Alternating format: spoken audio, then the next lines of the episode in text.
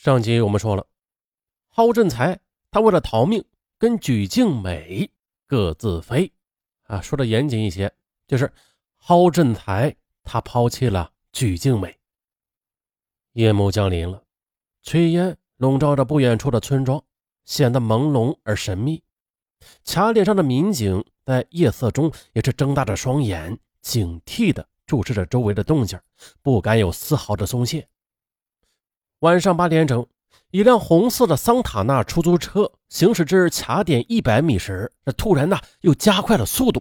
嘿，这辆车肯定有问题，赶紧拦截！停车，我们例行检查。两个年轻的民警一边大声说着，一边举旗示意停车。谁知道那辆出租车没有丝毫的停顿，强行的闯过了卡点。卡点民警刘志刚没有拦住那辆车，情急之下鸣枪警告。可是枪响之后，出租车的速度比原来那是更快了，眨眼间就没了踪影。不过万幸的是，卡点民警当时记住了出租车的车牌号。汇报之后，陈忠副局长他也感到事态严重了。啊，他沉思着想了一会儿，这辆闯关的出租车很有可能就是九七大案中的犯罪嫌疑人，有可能是到山里藏匿赃物。也有可能是来和举静美联系的人。总之啊，肯定是与九七大案有关系的，这是不容置疑的。必须尽快找到这个人。哎不过呢，这卡点民警放了几枪吧？啊，估计已经把这位闯卡的不速之客给定在山上了。山高路陡，路又被我们封死了，他是插翅难逃了。很快的，侦查员又通过车牌号找到了出租车司机。你为什么要闯卡？可是出租车司机却一脸很委屈的样子，无可奈何的说道：“哎呀，是那个人拿着刀架在我的脖子上，逼着我闯卡的。啊，我不闯他会杀死我的。啊，那你认识那个人吗？他是在什么地方下的车呀？我不认识那个人。当时吧，我载着他跑了好几公里。”然后那个人就逼着我停车，我只好停下了。我哪知道他窜到什么地方去了呀？出租车司机不卑不亢，一口咬定不认识那个人。可陈忠他却果断地说：“嗯，这出租车司机和那个闯卡的人一定是很熟悉的，或者是亲戚朋友，否则他不会玩命的帮他闯卡的。但是我们不能在出租车司机身上浪费时间，当务之急的。”要找到闯卡的人，专案组决定了加强卡点的警力，不能再发生有人闯卡的事件。专案组分析，这山里边有金矿，也生产黄金，而闯卡的人他很可能到山里找到了化金师，哎，将这个赃物给融化了，然后又经过物理处理后再销赃。徐静美哎就在村子里。那个不速之客很可能就是团伙首要的犯罪嫌疑人郝振才。这一时间呢，水帘洞镇变成了重要的战场了。十九日凌晨，闪烁着警车灯、尖叫着警笛声，几辆警车一起呼啸着开到了水帘洞镇。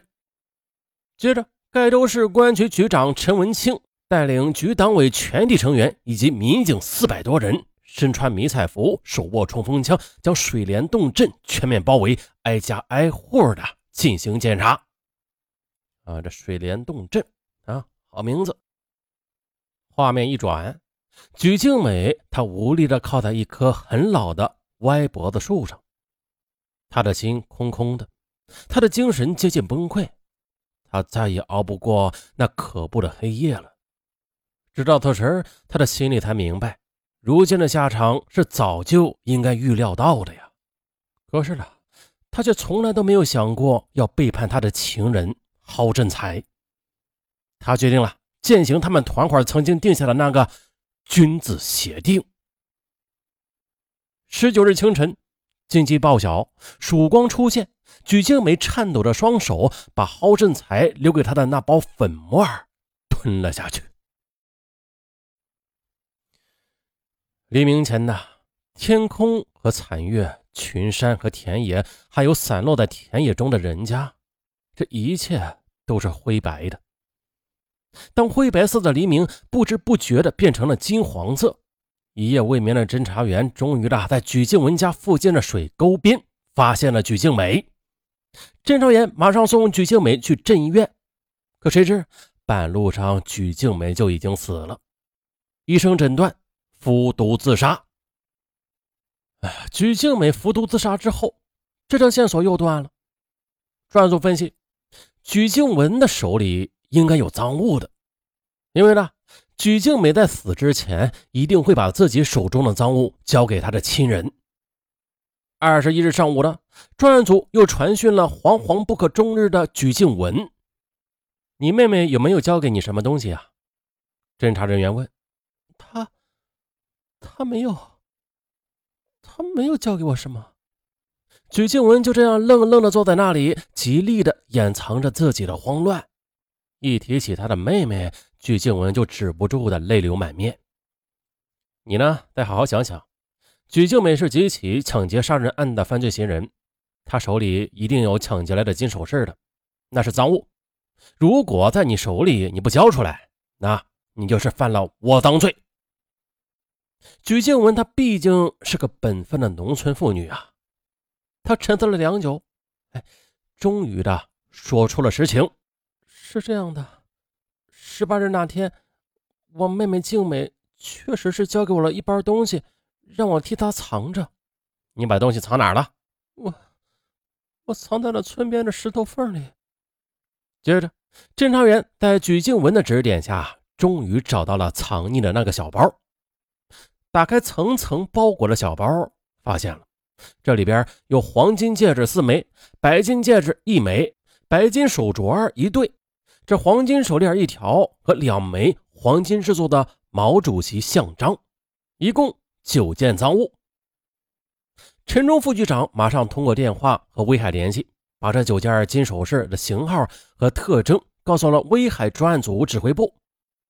威海方面回电话说了啊，那九件首饰啊和威海环宇金店被抢的型号是一样的，可以认定就是被抢劫的首饰无疑了。哎呀，这赃物终于是找到了一部分啊！此时此刻，案子总算是对上号了，有了眉目。专案人员们紧紧的拥抱在一起，那是热泪盈眶了。二是专案指挥部发出命令，盖州全市乡。镇派出所治保会协助公安机关全力搜捕犯罪嫌疑人郝振才、李正森和金松贵，并且悬赏奖励提供犯罪嫌疑人线索的群众。二十日中午的一个在山上放羊的村民向卡点民警报告情况：“哎，民警同志啊，我在山上放羊时啊，哎，发现这山上有一个穿着草绿色棉大衣的人。”联合专案组指挥部分析了。这身上发现穿草绿色棉大衣的人，很可能就是那个闯卡的不速之客。随即，马上派出一个小分队，直奔放羊人提供的地点而去了。下午三点钟，他们终于找到了一个移动非常缓慢的人。这个人面色苍白，疲惫不堪，看样子体力是不行了。而这不速之客，他万万没想到，真枪实弹的盖州刑警就这么快的出现在了他的面前，惊慌失措，只好乖乖就擒。经确认呢，这不速之客果然就是首要犯罪嫌疑人郝振才。当晚八点呢，小分队押着他赶回盖州市区。询问室里，陈忠端坐在郝振才的面前，语气很平稳的问。郝振才，我想你是个聪明人。我为什么把你请来，你心里一定很清楚吧？哎，可谁曾想啊，郝振才他冷笑了一声，无不讥讽地说：“哼，胜者为王，败者为寇。我既然已经栽到你们手里了，我也就无话可说了。好，你倒是个爽快人呐。那么，你就把你做的这几起案子。”都交代了吧？可是啊，郝振才他只承认那三起入室抢劫杀人案是他组织人干的，至于详细的经过，哎，他却闭口不谈，还不交代了。我问你，你把威海环宇金店的黄金首饰都放哪去了？陈忠他突然问道。黄金？黄金不在我手上，我把它交给许静美了。郝振才脸上的肌肉跳动了几下，他猜测鞠静美应该已经死了，索性啊就一口咬定这黄金首饰都交给鞠静美了。陈忠厉声喝道：“哼，价值一百多万的黄金首饰，你能全部的都放到一个女人的手上？我猜大部分黄金首饰的下落，只有你一个人知道。”可郝振才却装作很委屈的样子说。领导哎，就是这样啊！我真的都交给举静美了啊，真的是这样，我对天发誓，确实是这样。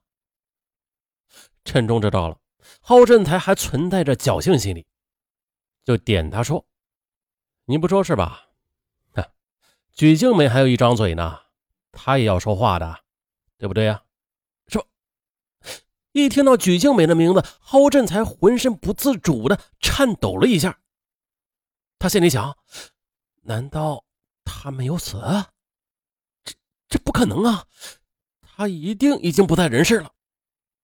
询问室里，威海刑警支队副支队长张志浩和郝振才还在进行着艰苦的较量。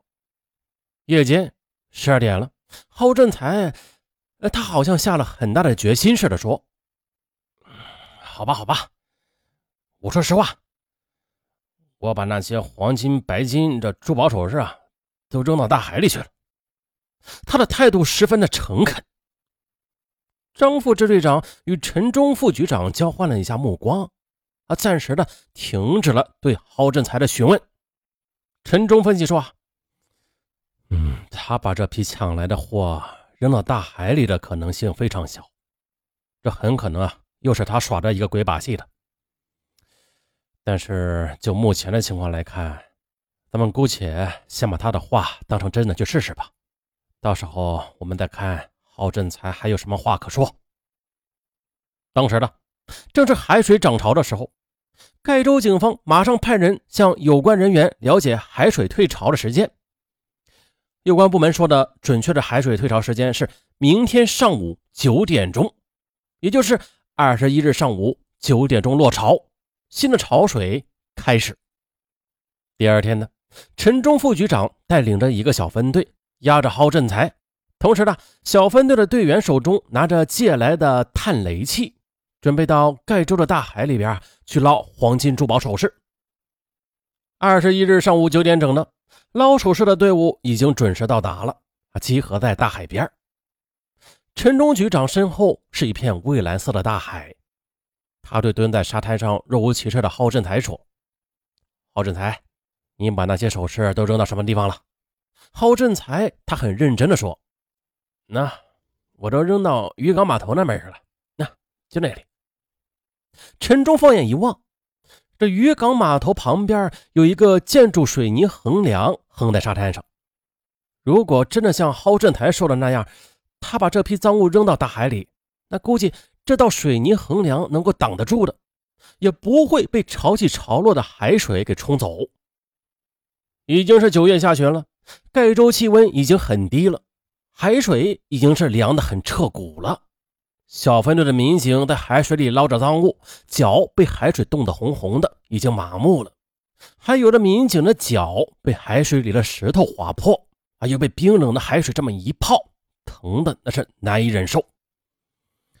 就这样，他们在海里捞了将近两个小时，可是啊，捞出来的全部是黄沙，啊，也不见那批黄金珠宝首饰的影子。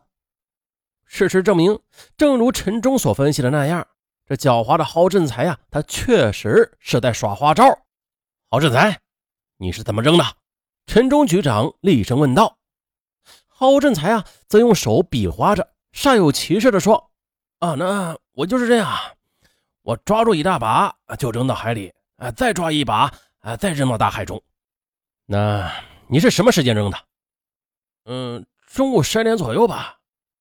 陈忠表情阴沉，目光冷峻的站在海堤上，久久凝视着浩渺无垠的大海，又环视了一下周围的景物。